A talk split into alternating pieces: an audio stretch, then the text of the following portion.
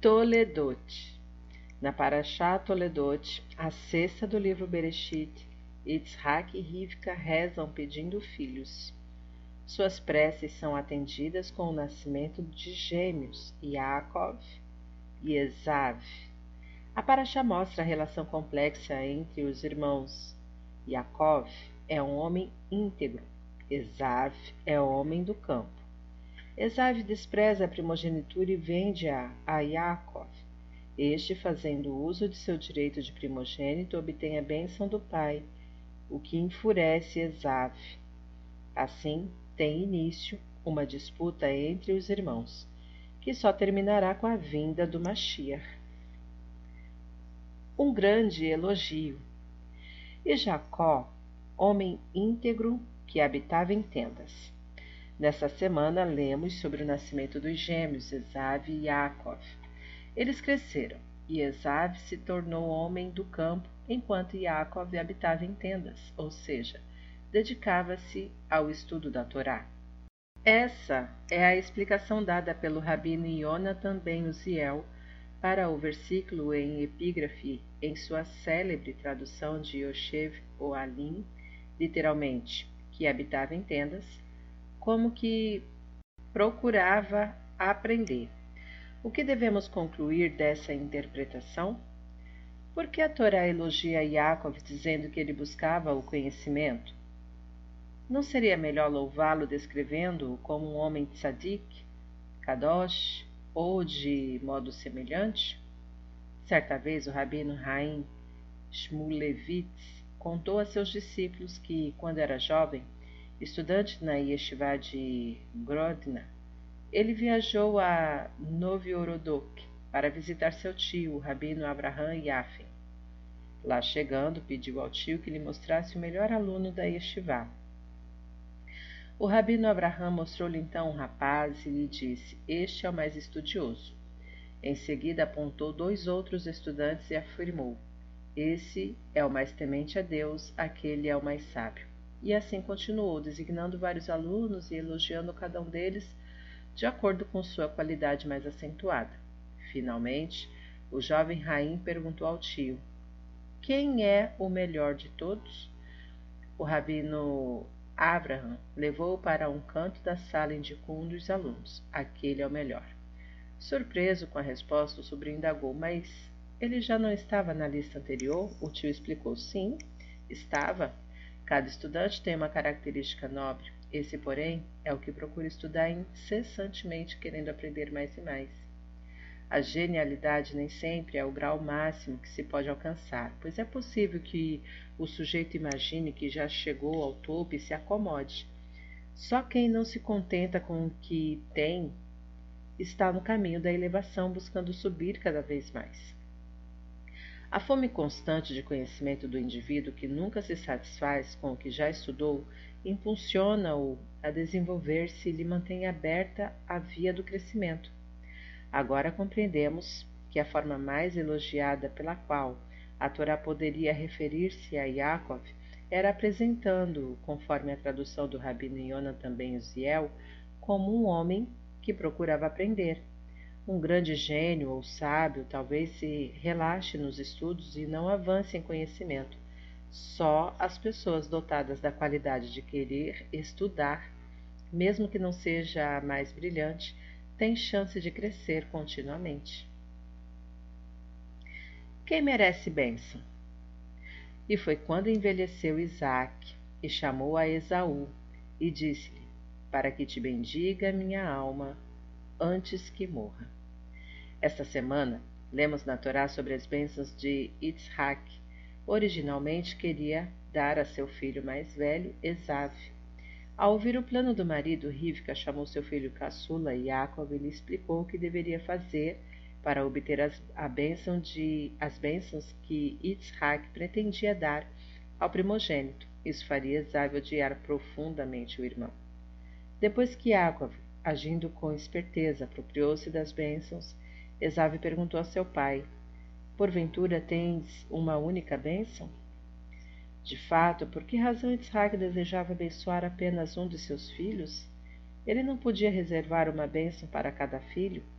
Nossos sábios afirmam que Esav se desviou do bom caminho, mas continuava sendo um judeu. Yaakov, por sua vez, era um justo tzadik. Na sua velhice, Yitzhak chama Esav dizendo querer dar-lhe uma bênção, por considerar que caso desse a bênção a Yaakov, poderíamos pensar, quando os justos, Bnei Israel, filhos de Israel, outro nome de Yaakov, merecem ser abençoados?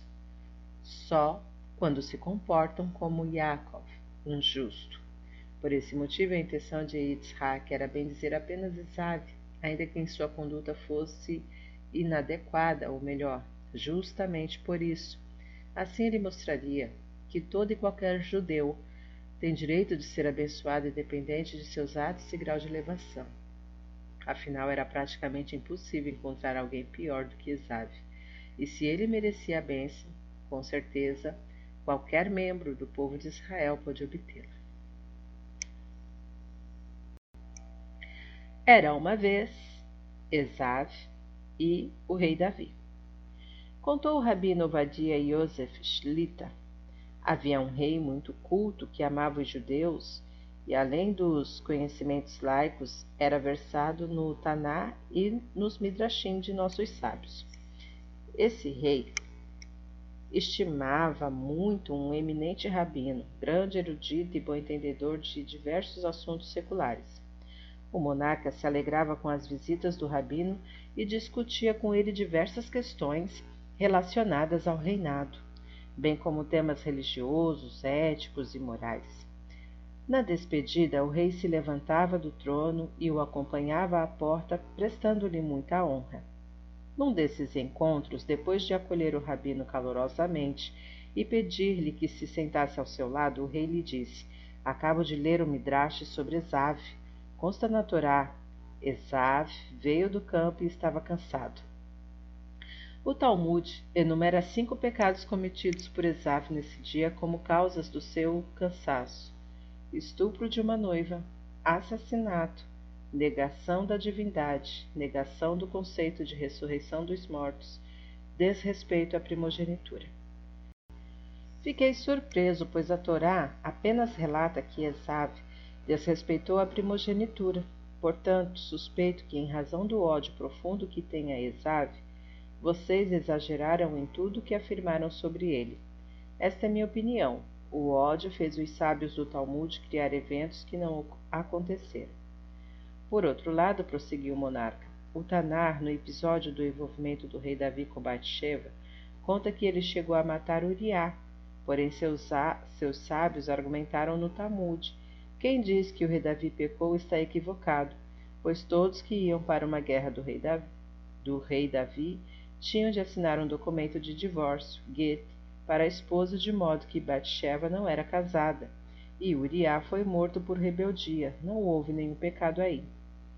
Assim concluiu o rei: Considero que os sábios do Talmud, por amor ao rei Davi, encobriram as suas falhas. O rabino respondeu: Elucidarei essa questão em outra ocasião, e logo desviou a conversa para um assunto mais relevante para o rei. Mais uma vez o monarca ficou impressionado com o vasto conhecimento e sabedoria do rabino ao tratar de problemas tão importantes e não voltaram a falar do tema anterior. O tempo passou rapidamente, a hora do almoço se aproximava, e o rei pediu ao rabino que o acompanhasse na refeição, mas ele se desculpou usando um pretexto qualquer para não ter de comer com o rei. Sem querer perder a companhia do sábio, nem forçá-lo a se servir, o soberano decidiu almoçar no local em que estavam, a fim de continuar escutando as ótimas ideias e os extraordinários conselhos do seu amigo rabino. Antes de lavar as mãos, o rei tirou a aliança e a apoiou sobre a mesa. Então se serviu do pão e lhe foi oferecido e começou a refeição, esquecendo-se, porém, de recolocar o anel no dedo. Enquanto os criados traziam as iguarias, o rabino seguia falando, comentando e dando conselhos. Quando percebeu que o rei estava distraído, ele pegou o anel e o escondeu no bolso. Após a refeição, os servos trouxeram frutas para o rei e seu convidado, e os dois continuaram a conversa tão enriquecedora. Neste momento entrou o secretário com alguns papéis e documentos para o rei assinar e carimbar. Colocou-os na mesa do monarca e retirou-se da sala. O rei foi assinar os documentos e notou que o anel, no qual estava gravado seu selo, não estava em seu dedo. Lembrou-se então de que o havia tirado para lavar as mãos e pôs-se a procurá-lo. O rabino abaixou-se, ajudando-o na busca, mas não o encontraram, e o rei, enfurecido imediatamente, mandou chamar o servo que lhe dera a água para lavar as mãos. Em tom irado, o soberano indagou: Onde está o anel que deixei na mesa enquanto lavava as mãos?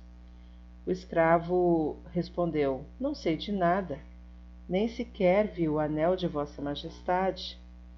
O rei ordenou aos policiais que o espancasse até que ele confessasse o roubo do anel. Os guardas derrubaram-no, começaram a aplicar golpes violentos. O servo gritava que era totalmente inocente. Percebendo que o rabino sorria, o rei lhe perguntou, muito surpreso: Acaso o senhor está contente com o furto do meu anel? Nesse instante, o rabino lhe pediu que mandasse que todos saíssem da sala. A sós com o rei, o rabino indagou: Por que Vossa Majestade logo desconfiou do escravo e nem investigou o caso? Afinal, eu também estava na sala na ocasião e é bastante plausível que tenha sido eu que peguei o anel. Como Vossa Majestade pronunciou seu veredito sem nem sequer me perguntar se o anel estava comigo? O rei respondeu: Estou perplexo com suas palavras. Como seria possível que uma pessoa elevada como você fizesse algo tão imoral? Com certeza você jamais faria isso, ainda mais por sermos, por sermos amigos. Portanto, o escravo é o principal suspeito do caso. Então, para a surpresa do rei, o rabino tirou o anel do bolso e o entregou ao proprietário. O primeiro impulso do, do monarca, que obviamente estava muito chocado, foi perguntar ao rabino: Por que você fez isso? Ele respondeu: Tive de fazê-lo para responder com um argumento irrefutável à questão que Vossa Majestade me apresentou hoje de manhã. Observei que Vossa Majestade se comportou exatamente como os nossos sábios que quiseram proteger o rei Davi e condenar Esav. Na verdade, Ras Verhalila.